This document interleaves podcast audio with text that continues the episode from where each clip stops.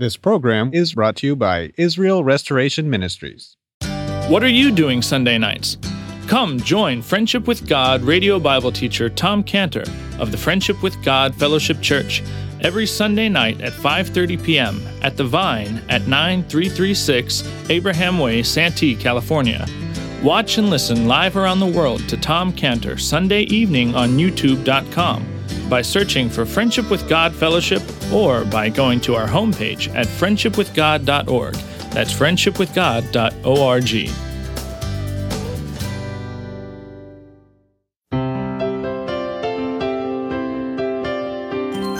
Welcome to Friendship with God with our Bible teacher Tom Cantor. Today's message and previous messages can be listened to or downloaded for free at friendshipwithgod.org. That's friendshipwithgod.org. You can also obtain free resources from Tom Cantor and view our online bookstore at friendshipwithgod.org or call us at 800 247 3051. That's 800 247 3051. Tom Cantor also has a daily devotional verse that comes out each day by email and on Facebook. To receive this small daily devotional verse that Tom Cantor puts out, you can sign up at friendshipwithgod.org. That's friendshipwithgod.org. Or find Tom Cantor on Facebook by searching for Tom Cantor and Friendship with God. Now, here's our Bible teacher, Tom Cantor. That's what life was like in Egypt. Moses, it writes about Moses, Moses grew up in it. And it says in Hebrews 11 24, Hebrews 11 24, that he had to make a choice. By faith, Moses, when he was come to years, refused to be called the son of Pharaoh's daughter, choosing rather to suffer affliction with the people of God than to enjoy the pleasures of sin for a season, esteeming the reproach of Christ greater, richer than the treasures of Egypt, for he had respect unto the recompense of the reward. Now, these verses that I just read to you here in Hebrews 11, 24, 26, they show us the great choice that Moses had when he was faced with, with his choice he was faced with in Egypt. We see there from these verses that it says in Hebrews 11, 26, the treasures in Egypt. The immorality, when it says enjoy the pleasures of sin for a season. The pleasures of sin for a season are still pleasurable for a season. And Egypt, Egypt was the kind of place where a woman was fair game for everyone. If there was a husband involved, kill him. That's Egypt. That's what Egypt was. It was a land of pleasures, unbridled pleasures. We have Sin City, that was Sin Country. And Egypt had a call to it, a call. It was very much like a call, an invitation call very much like an invitation call that you find in Proverbs 9:13, Proverbs 9:13, which is the foolish woman. And it says there the foolish woman is clamorous, she is simple, she knows nothing.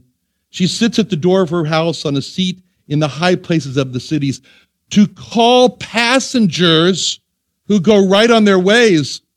Whoso is simple, let him turn in hither. As for him that wanteth understanding, she saith to him, Stolen waters are sweet. And bread eaten, eaten in secret is pleasant, but he knoweth not that the dead are there and that her guests are in the depths of hell. This is what Moses was faced with. And he was faced with the choice of, am I going to hold dear to my heart all these treasures, all these pleasures of sin in Egypt? Or am I going to choose to forsake it all in Egypt so I can go be with the people of God in the desert?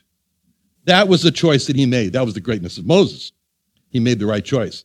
But this is why Egypt is like the world with its gold and its pleasures of sin. And boy, does the devil know how to make gold glitter. And does the devil know how to give the illusion that all this wealth is just there for you and so obtainable? Just come down and come and get it. And all these pleasures of sin are so desirable. In Egypt, has this inviting voice that calls out, Come down to me, come down to me. And God has a special warning in the Bible about those who decide to listen to that voice and go down to Egypt. And that warning is in Isaiah 31 1. Isaiah 31 1, where God says, Woe to them that go down to Egypt for help and stay on horses and trust in chariots because they are many and in horsemen because they are very strong. But they look not unto the Holy One of Israel, neither seek the Lord. God's word to those who makes this decision to go down to Egypt for help instead of seeking help from God is God's warning is woe to them that go down to Egypt for help. So Egypt cries out, come down to me. Abraham hears this invitation from Egypt to come down and Abraham says, why not? Why not? A lot of people are going down to Egypt for help. Now, there were only two instances where God approved of his people going down to Egypt. The one instance was Mary and Joseph when they were running away from the slaughtering blade of Herod. And God said, Go down to Egypt, and when time's right, you come out. But God always said, You come out. And the other time was with old Jacob when he went down, Joseph's invitation, and he was there. But even in that case, even in that case, Jacob says, I know I'm going to die. Don't bury my bones in Egypt. I am not an Egyptian. I am not from Egypt. Don't bury my bones here. Carry them out, which they did. And Joseph also said, Don't bury my bones. Don't let my bones stay here. Carry them out, which they did. So those are the only two times where God allowed his followers to go into Egypt. Otherwise, Egypt was off limits. Off limits for God's people because of how Egypt represents the world. But Abraham was allured by all those inviting cries from Egypt. Abraham hoped that maybe just everything's going to work out if I just go down to Egypt. I know that the, the, this famine is just devastating my livestock one by one. Abraham thinks all my troubles will be over. I just got to go down to Egypt. I know God called me from a long way away to this land of promise here in Canaan. I know God wants me here in Canaan, but why can't I go down to Egypt? God will be with me in Egypt. He was with me in, in Ur. He was with me in Canaan. He'll be with me down there. Abraham had never been to Egypt. Abraham had heard about Egypt's great river, the Nile, overflowing its bank with its miracle grow water. But Abraham had heard about those unbelievable crops, and he was thinking, my flocks won't starve. And he had never been to Egypt, but Abraham had heard all about all those vast treasures in Egypt and the great monuments, the castles, the tombs, and so forth. And he just couldn't stop thinking about Egypt. And the more Abraham thought about Egypt, the worse God's promised land of Canaan looked to him that was gripped by this famine. Well, slowly, Abraham would tell us, he turned his heart from God and from the God of the land of Canaan for help to meet his need in the land of Egypt. Now, Abraham had also heard about how the Egyptians were very immoral and every woman was fair game in Egypt. And so he heard what the, how the Egyptians were gripped in a sexual lust where every woman was looked over by every man. And, and Abraham had heard about if there was a husband involved, he'd just be killed. But the famine was beating hard on Abraham and he needed food. So Abraham overlooked all the sin in Egypt and he thought, I could just go down there. I can be insulated. I can be isolated from all those things in Egypt and just have my little old life with God apart from them. He thought, God's will find me down there like he found me in Ur. And somehow I'll reestablish my life and I'll reestablish my walk with God and I'll just get settled down there and I'll have food for myself and food for my livestock. And the more Abraham thought about this, the more Abraham thought about the wealth in Egypt and how he had never seen it the louder the voice of Egypt came to Abraham. Abraham, come down to me. I'll give you wealth. I'll give you wealth. There's plenty for you. I'll give you food. And Abraham was allured by Egypt's wealth. And the more he thought about this great abundance of food, the beauty of the land, the louder the voice came down to him. Abraham, come to me. You fill yourself, you fill your cattle with my abundance of food. You enjoy pleasures. It's all waiting for you in Egypt, and Abraham was enticed by Egypt's pleasures. So Abraham made a decision, and that decision is verse 10. Verse 10 there was a famine in the land. Abram went down into Egypt to sojourn there. We don't, it's just a little statement. Abraham went down to Egypt, but oh, what was behind it? For the famine was grievous in the land. That was the most tragic decision that Abraham ever made in his life. And no sooner did he get into Egypt that the sin of Egypt moved in on Abraham. And sure enough, as it says in verse 11 through 16, the Egyptians saw the beauty of Sarai, his wife. And he knew that and he felt that. And he says, Look, you just say, I'm your sister, otherwise I'm the dead person. And so she does. They see her beauty. They take her to be Pharaoh's, one of Pharaoh's wives. And Pharaoh then gives him all this wealth of sheep and oxen and he asses and men servants and maid servants and she asses and camels. And then we say to Abraham, Abraham, what have you done? Abraham, you just disowned your wife. Abraham, do you know what you're doing? Do you know you've caused your wife to be taken by another man? Abraham, you've jeopardized God's plan to bring blessings to all the families of the earth by giving up your wife. Abraham, your wife is taken from you. Your seed is about to be spoiled. How is the Savior of the world going to come in now? And so finishes the second movement in this symphony on Abraham's failure and recovery, Abraham's failure. And now we th- start this third movement, which is Abraham sitting there in Egypt and he's feeling the loss of it all. And he sits in Egypt. He's got all this food, that more food than he could possibly eat, an unbelievable new wealth of donkeys, sheep, oxen, and servants. And oh, by the way, along with those servants was a pretty little Egyptian girl named Hagar, who will end up destroying Abraham's home for the rest of his life, will produce for Abraham a son, Ishmael, that will be a lifelong grief for him and a lifelong grief for us. What does it show? Sin has consequences of lifelong scars. Yes, God will deliver, but the scars will remain. So now Abraham sits in Egypt, a very wealthy man. He can have whatever he wants.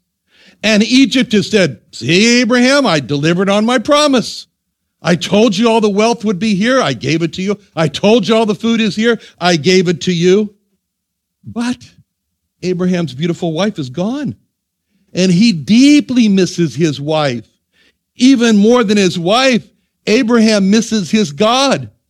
And with this deep feeling of loss, Abraham is, sits there. He's all alone, even though he's got all these servants all around him and he remembers the past and he sits there and he thinks to himself, I remember the joy in my life when I heard, first heard God speak to me. And he sits there and he remembers, I remember the commitment in my life that I made to God. And I remember how my life was just so perfect of trust and obey. There's no other way. And I remember the great release I felt from sin when I was back there in Ur in the Chaldees when I obeyed God. And I remember the sweet fellowship that I had with God at those altars when I called on his name. I remember that peace that I had when I called on the name of the Lord. I remember the assurance that I had when I believed God's promises. I remember the happiness I had when Sarah was by my side, was with me. But something has gone terribly wrong. And the path has become so horribly slippery and now I'm just caught up with this love of Egypt. And now all I feel is my loss. I feel I have lost everything. I've lost my purpose in life. I know God called me to be a priest for the lost on earth. And how can I stand for men before God and others when I have disowned my own wife? Oh, I feel like I've lost my purpose in life. And then he says, and I feel like I've lost my power in life. My power came from calling on the Lord. How can I call on the Lord when I disobeyed God so terribly? And all I feel now is this loss of my power in life. And worst of all, I lost my fellowship with God. When I disowned my wife, I betrayed my God. And all I feel now is this great loss of my fellowship with God. And all this deep feeling of great loss that Abraham felt He's feeling like this howling emptiness inside of him from the loss of all of it. There's a hymn, I don't think we've sung it yet, but there's a hymn that expresses it so well when it says, Where is the blessedness I knew when first I saw the Lord? Where is the soul refreshing view of Jesus and his word? What peaceful hours I once enjoyed, how sweet their memories still. But they have left an aching void the world can never fill. Return, O holy dove, return, sweet messenger of rest. I hate the sins that made thee mourn and drove thee from my breast. The dearest idol I have known, whate'er that idol be, help me to tear it from thy throne and worship only thee. That's Abraham. That's Abraham sitting down there in Egypt. He's like many a Christian who's made the wrong decision. He's like the, he's just like Peter warming himself at the world's fire when a little girl comes up to Peter and says, You know, your accent sounds like you're a Galilean. Are you sure you're not one of those followers of Jesus? And he denies his Lord with oaths and curses. And many a Christian has slid down this slippery path of being caught up with this world and living a life of denying the Lord. Aren't you one of those? Aren't you one of those no beer, no girls, no fun Christians? Aren't you one of those? Oh, no, not me. No, not me. This was Abraham's failure. So finishes this movement here, this third movement, and Abraham's feeling of loss. But thank God there's a fourth and final movement, and it doesn't end here because the fourth and final movement is Abraham's recovery. Abraham's recovery. Now, the Bible does not portray God's children as never falling. The Bible does not portray God's children as never failing. The Bible does portray God's children as falling and recovering as it says in Proverbs 24 16. Proverbs 24 16 says, A just man falleth seven times and riseth up again, but the wicked shall fall into mischief, as in fall once into mischief. Bible says in Psalm 37 23, Psalm 37 23, the steps of a good man are ordered by the Lord, and he delighteth in his way. Though he fall, he shall not be utterly cast down, for the Lord upholdeth him with his hand. I've been young, and now I'm old, yet have I not seen the righteous forsaken. Abraham fell, and a Christian will fall, and it was painful for Abraham, and it's painful for a Christian, but there's recovery with God. And a Christian will not fall once, but as it says in Proverbs 24 16, seven times, but he'll get up seven times. And for a Christian to say, Not me, I'll never fall. No, them, not me. Lord, though all should deny you, not me. That was Peter's words. Though all should deny you, not me. He was the biggest denier. When a person says that he will never fall, he's about to fall. He's about to fall. How do I know that? Because it says that in 1 Corinthians 10 12. 1 Corinthians 10 12. Wherefore let him that thinketh he standeth watch out. Take heed, lest he fall. That's why this fourth and final movement in Abraham's, in the symphony of Abraham's failure and recovery is so important. It's Abraham's recovery. You know, another word for recovery is restoration. Restoration. Thank God there's a restoration with God. Psalm 130, verse 3. Psalm 130, verse 3. If thou, Lord, shouldst mark iniquity, O Lord, who shall stand? But there is forgiveness with thee, that thou mayest be feared. There's restoration for the Christian, and there's restoration for Israel and that's a great name for a mission, Israel Restoration Ministries. so, first, God has a particular love for his people. And this love, in Abraham's case, was seen through a heathen king, a Pharaoh, who rebuked him and brought great shame to Abraham, as it says in verse 18, Genesis 12, 18. 12, 18. Pharaoh called Abram and said, What is this thing that thou hast done it to me? Why dost thou not tell me she is thy wife? Why saidst thou she is my sister? So I may have taken her to wife. Now therefore, behold thy wife, take her, go thy way. This is really, really hard for Abraham to take. This is so hard for him to be put to shame by this king. But he needed it. And God said, Yes, you did, Abraham, because of Hebrews 12, 6. Hebrews 12, 6 says, Whom the Lord loveth, he correct, he chasteneth, and scourgeth scourgeth every son whom he receiveth. That's a pretty hard word, scourgeth. This was a deep wound on Abraham's soul, but he needed it. You know what the king said to him? The king said, Why have you lied to me? You are a liar. Now get out of here. Liars don't belong here. You don't belong here. Why did you ever come here? Now leave. That was rough. And in great shame and in great embarrassment, Abraham left Egypt and returned back to where he called on the name of the Lord. Genesis 13, 1, 13, 1. Abraham went up out of Egypt, he and his wife and all he had, Lot with him into the south. Abraham was very rich in cattle, silver, and gold. He went on his journeys from the south. You see him moving, he's moving, moving. From the south, even to Bethel, unto the place where his tent had been at the beginning, between Bethel and Ai, unto the place of the altar, which he had made at the first. Made at the first. There, Abram called on the name of the Lord. Did you get those words? In Genesis 13, verses 3 and 4, where his tent had been at the beginning, and unto the place of the altar which he had made at the first. If this is all about going back to where at the beginning and at the first. Abraham had to go back to the place where he left God because the place of departure is the place of recovery. The place of departure is the place of recovery. There was an illustration of this in the prophet's life when, as it says in 2 Kings 6 5, 2 Kings 6 5, one of the prophets, but as one was felling a beam, the axe head, who was chopping, the axe head fell into the water. He cried and said, Alas, master, for it was borrowed. And the man of God said, Where fell it? And he showed him the place, and he cut down a stick and cast in thither, and the iron did swim. Therefore he said, said he, Take it up to thee. And he put out his hand and took it. The axe head fell into the river a flowing river. And the prophet asked, Where did it fall in the river? What a ridiculous question. What difference does it make? Are you going to dive down there and get it? If you're going to make it swim, what does it matter where it fell? No, no, no. But it was very important because the prophet says, No, we must go back to that place. We must go back to where it fell in the water. And he took a stick there and he threw it in that place, and the axe head swam, illustrating the place of departure is the place of recovery. And Abraham, where did you go wrong? At Bethel. Go back to Bethel. Abraham, where did you go wrong? At my altar. Go back to your altar. Go back to your calling on the name of God.